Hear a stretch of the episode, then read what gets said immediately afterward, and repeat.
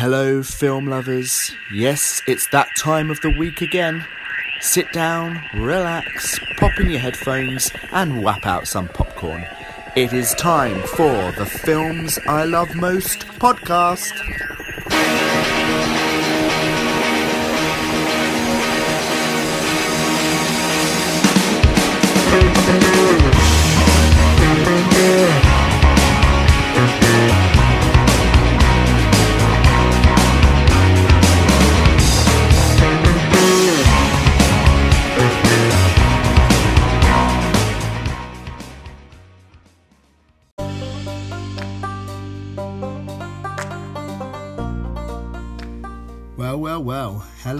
We are back for episode two of Films I Love Most, the podcast.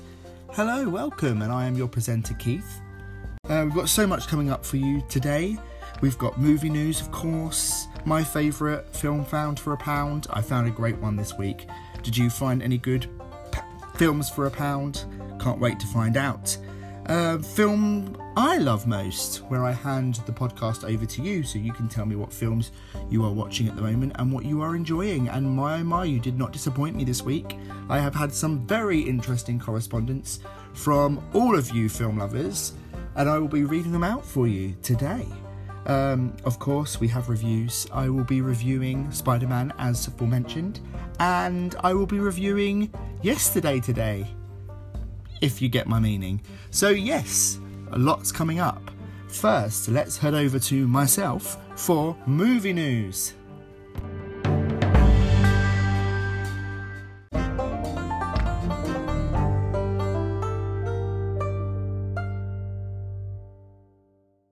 Hello, and welcome back to movie news. Um, yeah, so we've got quite a lot to talk about this week. Uh, three main points of movie news that I'd like to discuss with you. Firstly, if like me, you grew up with a brother who was a huge Arnold Schwarzenegger fan, then Terminator 2 was probably also a childhood movie of yours. Um, when everyone else was watching Beauty and the Beast and The Lion King, I was watching Arnold Schwarzenegger as the Terminator saving the life of John Connor on a daily basis. So I have a huge affinity for the Terminator movies. And recently, the trailer for Terminator Dark Fate was released. Uh, my views on the th- on the trailer looks interesting. I love that Linda Hamilton is back as Sarah Connor. Um, you know, again, with a lot of these sort of more modern reinterpretations of the films, they are jettisoning the um, last few movies. So I think Terminator 3 no longer exists, and, you know, the other two, Genisys, that, that didn't happen. So, you know, which is a good thing because Genisys was a bad film. So, yeah, it takes place after Terminator 2. The trailer looks interesting. I mean, it's visually stylistic, which was what made Terminator 2 so popular back in the day. No one had really seen anything like that at the time. Arnie's back. His appearance in the trailer looks quite gritty, so I'm looking forward to seeing what they do with that character. Um, have no idea of the storyline at the moment. Um, the trailer doesn't really give much away, but all I can hope for is that they handle it well. Um, you know, Mr. Cameron is coming back as executive producer, so you know the Godfather, the creator of the Terminator, is back on board, which I think was the reason why some of the latter Terminator films didn't work so well because they didn't have his input. But fingers crossed, with his input in Terminator Dark Fate, maybe we'll get a better Terminator movie this time. Okay, and what else have we got? We've got a new Flash movie coming from Andy Muschietti, who's been announced as a possible director this week. Um, again, The Flash was one of my childhood movies, rented it all the time. I remember I rented it, I think, for my eighth birthday, loved that film. Um, and it's been a very popular series. Probably going to be using the characters that have already been set up in the DC Universe movies fingers crossed that DC can actually pull out a good superhero movie this time. They haven't been able to do it since Wonder Woman, so um, I'm hoping that they, you know, are getting a good group of writers on board. my main problem with the DC universe is its reliance on CGI. Now I know that the Marvel universe does that too, but uh, DC just don't have the plots and don't have the you know, there's not the storylines just aren't as gripping and you know thorough as the Marvel universe. DC just seemed very lazy. I just remember falling asleep at least twice during Superman Superman versus Batman. Um, so let's hope that they pull their fingers out and deliver a fast, exciting, well written Flash movie because that's what the DC Universe needs. Halloween came back last year. Again, like the Terminator films, jettisoning a lot of the previous mythology behind the series. So, Halloween last year took place directly after the original Halloween movie. Well, it was actually, you know, like 40 years after, but it was a direct sequel to the original Halloween film. So, from Halloween 2 onwards, didn't happen. Um, Jamie Lee Curtis's character, Laurie Strode, was not Michael Myers' sister, as it turns out. Um, which actually, you know, I thought was a bit of a mistake because I liked that idea. But yes, Halloween 2 is pressing ahead and is being written as we speak. So, a sequel to last year's reinvention of the Halloween franchise is coming, which I think will be interesting because I really enjoyed the new Halloween film. I really just hope that they don't milk it and you know just because it did well and made some money that they don't try and sort of just reinvent that template again i hope they do something very different with it uh, jamie lee curtis is set to return as laurie strode again so fingers crossed that they do something very well like written with her character because even though i did like her in the last halloween movie i would have liked to have seen a bit more of the kick-ass Jamie Lee Curtis, the original Scream Queen. So, yeah, Halloween 2 is filming or being written as we speak and will be out in October next year. So, that's something to look forward to.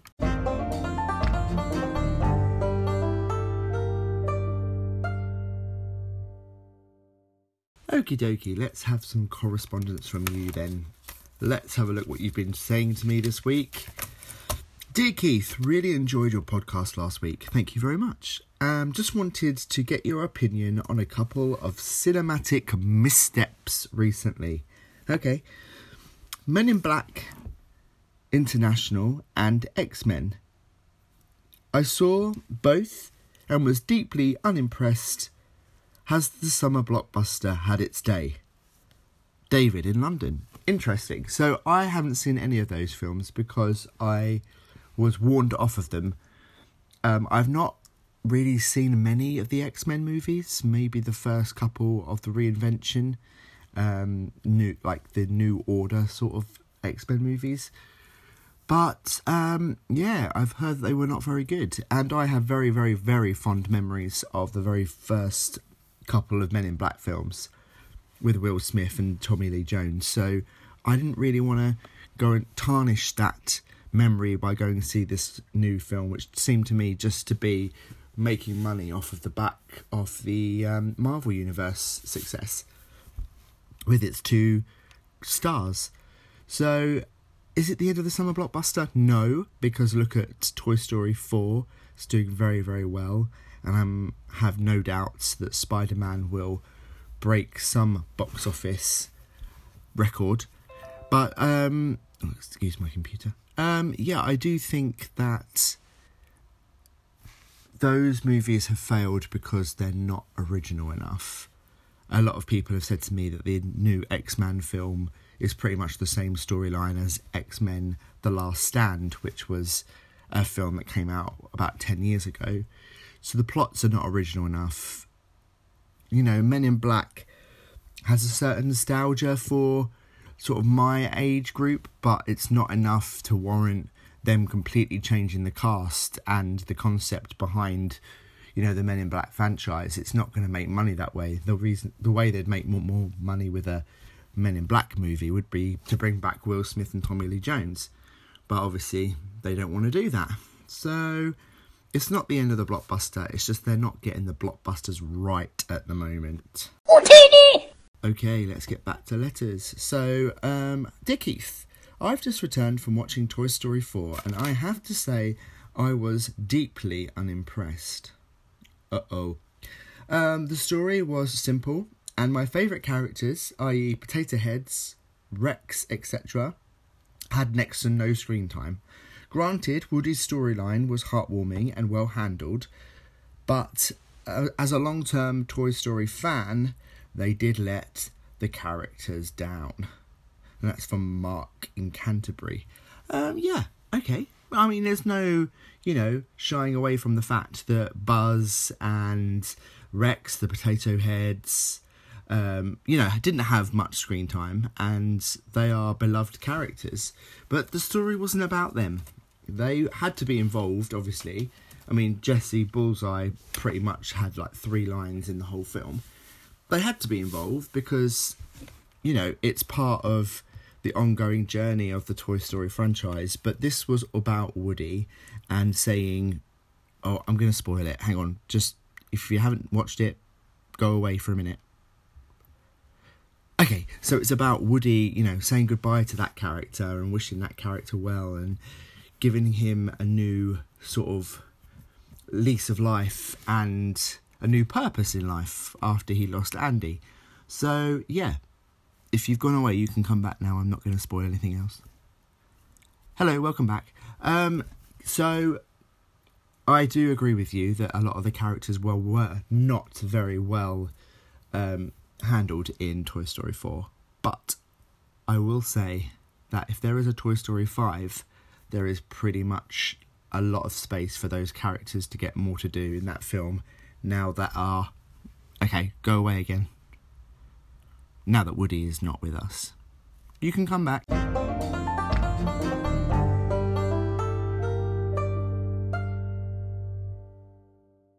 Now it's time for movie reviews. Spider Man, Spider Man does whatever Iron Man can. Um, so, yes, here we go. The review for Spider Man Far From Home. The reason why this week's podcast was slightly delayed, so I could watch it and pass on my opinion to you guys. Um, yeah, Spider Man Far From Home, sequel to Spider Man Homecoming, and probably a sequel to Endgame as well, seeing there is a lot of um, a lot of talking about the events of Endgame, i.e., the death of. just in case you haven't seen it, but you probably all have seen it now. So fingers crossed, you know what I'm talking about. Um, so it basically picks up quite soon after the end of Endgame, and Spider Man, played by Tom Holland, is a bit lost in the world, feels a bit guilty, feels a bit, you know, sort of pining for his old mentor, not mentioning any names, um, and is decided to go on a science trip with the school with his friends to Europe. So off they go, and whilst they're there, they are attacked in various locations, including Prague and Venice, by creatures called the elementals, which are made up of fire, water, earth, um, and another one. One of them. Um, so, yes, so basically, to fight these elementals, they are joined by Mysterio, a new character to the Marvel Universe, played by Jake Gyllenhaal. And yeah, I'm trying not to give any spoilers away. That's the thing. It's very difficult to give a review and not give any spoilers. So I'm just going to tell you what I thought of it. It's brilliant. I mean, you know, everyone's still a little bit in endgame mode. So at the end of endgame, a lot of characters are displaced in various settings. I would say that Spider Man's probably the only person who's back in his like, original setting where he was back at school with his friends. Not much has changed for his life, really, apart from the death of his mentor. And the film starts off setting up this concept of Peter Parker just wanting to get away and have a holiday and sort of leave Spider Man behind. But unfortunately, that's not the case because as events transpire, he has to sort of come back with a vengeance it with the Spider Man persona. And here's a clip. So nice to finally meet you, Spider Man. You're Nick Fury. Put some clothes on. Let's go for a ride. Is he gonna be okay like that? Might want to turn him over so he doesn't swallow his tongue. Nick Fury just hijacked our summer vacation. Awesome! You got gifts, Parker, but you have a job to do. Are you going to step up or not? You're all alone. Your friends are in trouble. What are you going to do about it? I would say that Jake Gyllenhaal's character was probably a bit of a letdown for me. I was expecting, you know, something else from him, his character. I thought that the deceit that they um, executed in Far From Home was sort of the same as in Iron Man 3, if you get what I'm saying, MCU fans. Um, yeah, so that was a little bit disappointing, Jake, uh, Jake Gyllenhaal, even though his performance is very, very good. In fact, there isn't a single performance in this that's lets anyone down, including, you know, Samuel Jackson is back as Nick Fury. He's incredible. And um, Zendaya is um, MJ. She's great. She's the love interest. Although I'm going to say, I'm a little bit disappointed because there were rumours when Spider Man came back in its new guise as Tom Holland that it was a possibility that Peter Parker could be part of the LGBT community and they haven't sort of gone down that road and i think it's a bit of a shame because there is definitely room for that in the film and i could see maybe that going in you know that direction but they didn't sort of go there at all and i thought that that was a bit disappointing because it's just retreading old ground. You know every sort of generation that we've had of spider-man it's sort of a similar story of him having a crush on MJ, and then them getting together, then her finding out that he's Spider Man. So it's a bit repetitive. They could have done something a little bit different with that. But all in all, I really enjoyed it. And some of the set pieces are very, very clever. Um, visuals are obviously brilliant because this is the Marvel Universe. It's nice to hear the little Easter eggs coming through from previous movies still, even though this is like a new phase they're still drawing very heavily on past movies, which I really, really liked. There's mentions of Iron Man, there's mentions of Captain America. Um, yeah, I love it. I love the the mythos now of the franchise and that they can draw on various um, other movies and characters to just you know get a giggle from the audience and make it a bit familiar even though we have moved on from Endgame. It's still a familiar universe, which, you know, is nice for us sort of long standing fans. Stay for the end credits. Obviously, there's one. I mean, if you're a Marvel fan, you're going to anyway. But if you're not and you're just going to go along because you love a bit of Spidey action, just sit and wait for the first credit post credit scene, which is brilliant. It literally turns everything on its head. And then the last one is very, very clever, very neat. Um, all I will say is that if you haven't watched probably the the last maybe two or three uh, Marvel movies, you might not get the end, like the very last post credit sequence. So make sure you brush up on, especially like Captain Marvel, Endgame, um, Infinity War before, so that you can get the most out of it. That's my Spider Man review for you. I'm giving Spider Man Far From Home 8.5 out of 10. What are you going to say about that? Yesterday, all my troubles seemed so far away.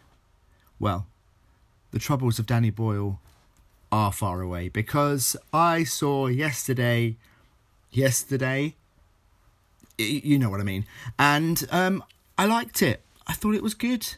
It's a nice, solid comedy. Obviously, you know, you can't really go wrong with Danny Boyle and Richard Curtis, surely. And I walked in thinking, no, don't think like that because you have been proved wrong on many occasions. but the film was solid. There, are, I do have some um, niggles with it. I thought that the plot never sort of reached its height.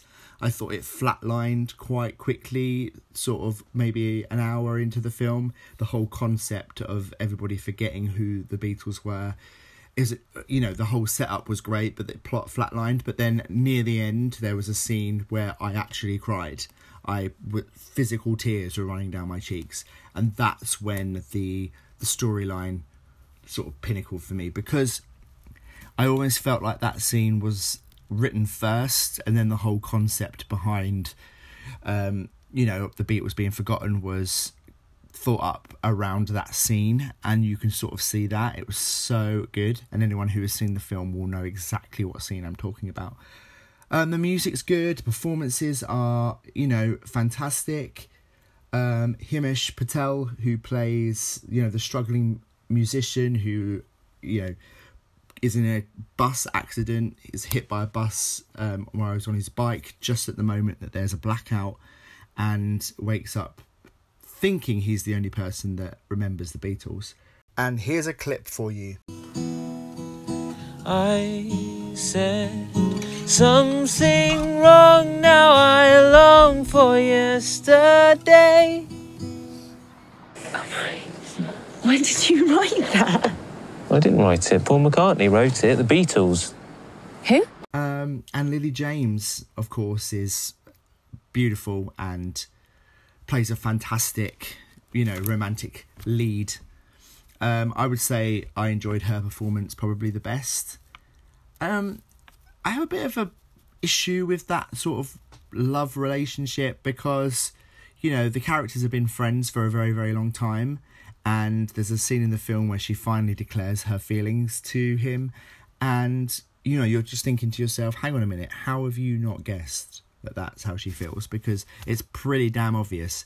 But, you know, men, what can you do, eh? Um, yeah, and I think the most jarring part of the film for me was Ed Sheeran. I mean, he's not a very good actor. I mean, we we saw that in Game of Thrones, but um, you know, he plays, you know, his part well. But seeing that he's playing himself, you would have thought he would have done it a little bit better. So I would say, uh, out of all the performances, I'd say that Ed Sheeran is definitely the um, is the weakest, and Lily James and Kate McKinnon are probably the best. Kate McKinnon playing a sort of um, obsessed, money obsessed manager who is very honest with, you know, the characters in the film. She, you know, says from the very beginning that she just wants to make loads of money and, you know, doesn't really give it, doesn't really care about anything else. So I love the honesty of the characters in this film. They are very, very honest. Um, yeah, it's really solid film. It's not as good as Love Actually. It's not as good as Notting Hill. It probably won't go down in the same like category of those films of classics. But as a good, fun, interesting, romantic comedy, it works pretty well. So I'm going to give Yesterday 8 out of 10 and a lot of those marks are purely for that scene near the end of the film which when you see it you'll know exactly what i'm talking about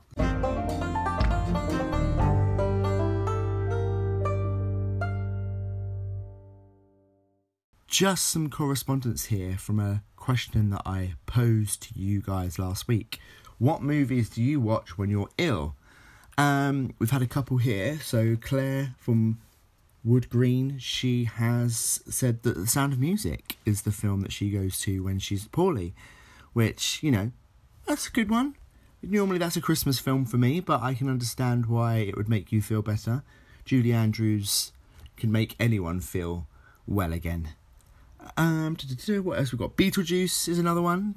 Um, I discussed the Beetlejuice musical last week, but Beetlejuice was quite a popular film to watch when you're ill, probably because it's about death. It just gives you some hope that if the fever does eventually take you, that the underworld is quite fun. Um, and what else? A Blade Runner was quite a popular one too. A lot of people said that Blade Runner was a film they watched when they were poorly for a bit of comfort. Maybe the dystopian future were made everything just seem a little bit more glossy. So, yes, thank you for your correspondence on that. And I'm going to pose another question to you now. If there was one film that you could watch in the cinema, so it could be, you know, an old film, it could be a film that you love that you just want to see on the big screen, what film would you like to see re released in the cinema? That is this week's question. You can contact me on Facebook, Instagram, and Twitter using the hashtag Films I Love Most podcast. And yeah, tell me what film you would like to see re released on the big screen.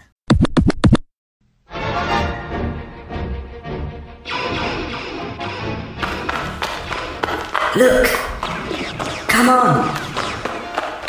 Captain Tiramisu, there's an X-Wing. We can just get in it and fly away back to Tatooine. Um, I'm afraid you can't do that. Why? If we just get in to that X-Wing and fly off, then we'll be safe. Um, there is still one hour and 45 minutes left of the movie, so if you get in the X Wing and fly off to safety, uh, I'm not sure there's enough plot to be able to sustain the rest of the film. But we could be safe. Wouldn't it be better if you just turned around and ran back into the Death Star, back into the face of danger, just, you know, to continue the plot a little bit? Star Wars Episode 10 The Plot Goes On.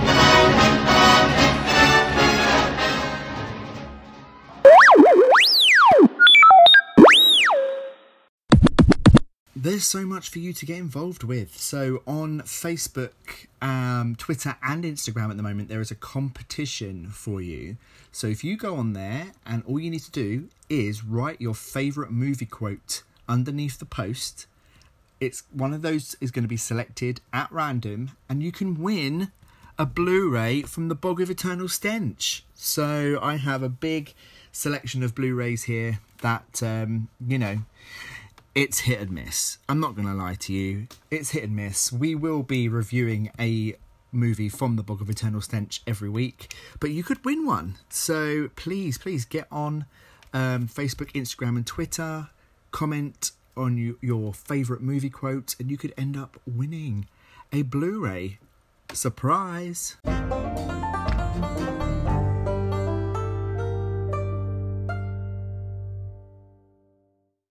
So now it is time for film I love most. This is where I hand over to you guys so you can tell me what films you love. And I have some written correspondence this week. And this is written from Edith in Kent. Dear Keith, the film I love most is Ghostbusters. I remember being about seven years old and my dad telling me that he was taking me to see Ghostbusters. I was so excited and it didn't disappoint. It was a little scary for me, especially the library ghost at the beginning. With news of a third movie coming next year, I hope it can live up to the Ghostbuster legacy. Who are you to call? Ghostbusters. Yeah, I mean, I love Ghostbusters. Again, for me, I remember being very, very, very, very, very young when I saw Ghostbusters 2. I think I watched that first. Um, and then I went back and watched the first movie. It is really scary. That library ghost at the beginning is nightmare inducing. And even the Slimer section in that film is very scary. But it's such a good ensemble film. You know, like all those guys in that film are great. Bill Murray, especially, obviously, is an absolute legend in that film. Um, and it got the balance of horror and comedy and adventure and action film just right. And I think that, you know, if you're from my generation, you can't look at a marshmallow without thinking of the Stay Puft Marshmallow Man walking down, you know, Times Square. It's just iconic. And yes, it's true, there is a third film coming out next year, which apparently has the whole cast back together again, in, including Sigourney Weaver, which is going to be incredible. So, uh, fingers crossed that they can sort of make that film again with the balance. I mean, I do feel quite bad actually for the um, female led Ghostbusters that we had a couple of years ago because I think it was given a bit of a bad deal. Um, I mean, it's not a good film, you know, in retrospect, it isn't, but at least they could have given it maybe a sequel just to, like, you know, show that it had some potential. But I understand that they want to go back to their grassroots and get the franchise back on track again. And I'm very excited for that because, you know, I, like Edith, I do love the Ghostbusters and I would call them at any time.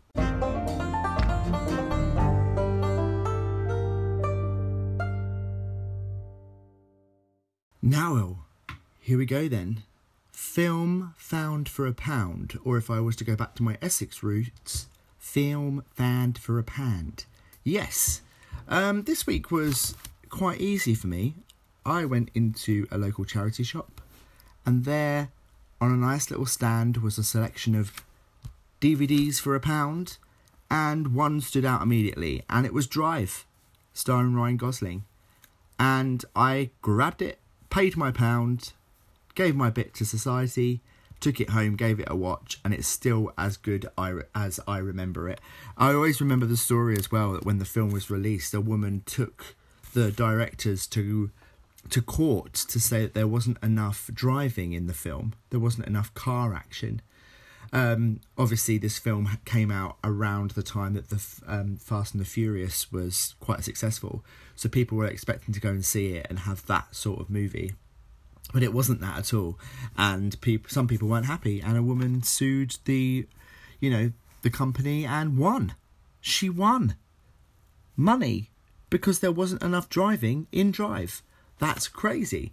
Um so yeah i mean don't do that that's stupid you know this woman obviously has a lot more time on her hands than most of us but it's such a good film. The performances are great. The story is dark. Some of it is disturbing. If you have a nervous disposition, I would steer away from this film as much as you can. See what I did there? Um, but it is a classic, and I think that a lot of people will look back on um, Drive and see it as maybe this generation's Taxi Driver because it is definitely within those that league. Um, yeah, so my film found for a pound this week is Drive. What was yours? I've had some correspondence here. The Thing. That's a great film. Found for a pound. At, uh, um, Little Miss Sunshine. Found for a pound. Perfect. Mary Poppins Returns. Found for a pound in the charity shop. That was from my sister. She texted me saying she'd found it. She was very excited. So, yeah, I mean, get in those charity shops. Now, I did have one bit of correspondence from somebody who said, Did you know that in CEX they sell films for 50p? Now, I know that. So you could technically technically get two films for a pound. But I don't want you to do that because the whole, you know, concept behind this is getting into charity shops, giving some money to charity, and buying your film found for a pound. So please try not to steer away from those stores that are selling those very, very, very cheap DVDs, try and get into charity shops and buy them there because not only are you getting a bargain, but you're also helping charities, which is very important. Watch your film found for a pound this week, guys. Let me know on Instagram, Facebook, and Twitter.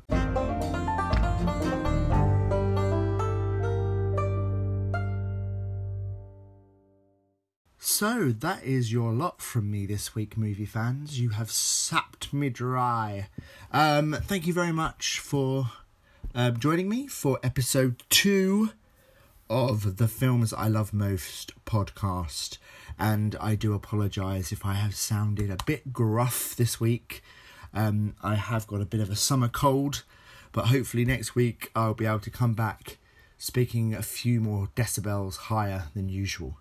But thank you very much for sticking with me. I hope you found this week's interesting. Please don't forget to get in contact.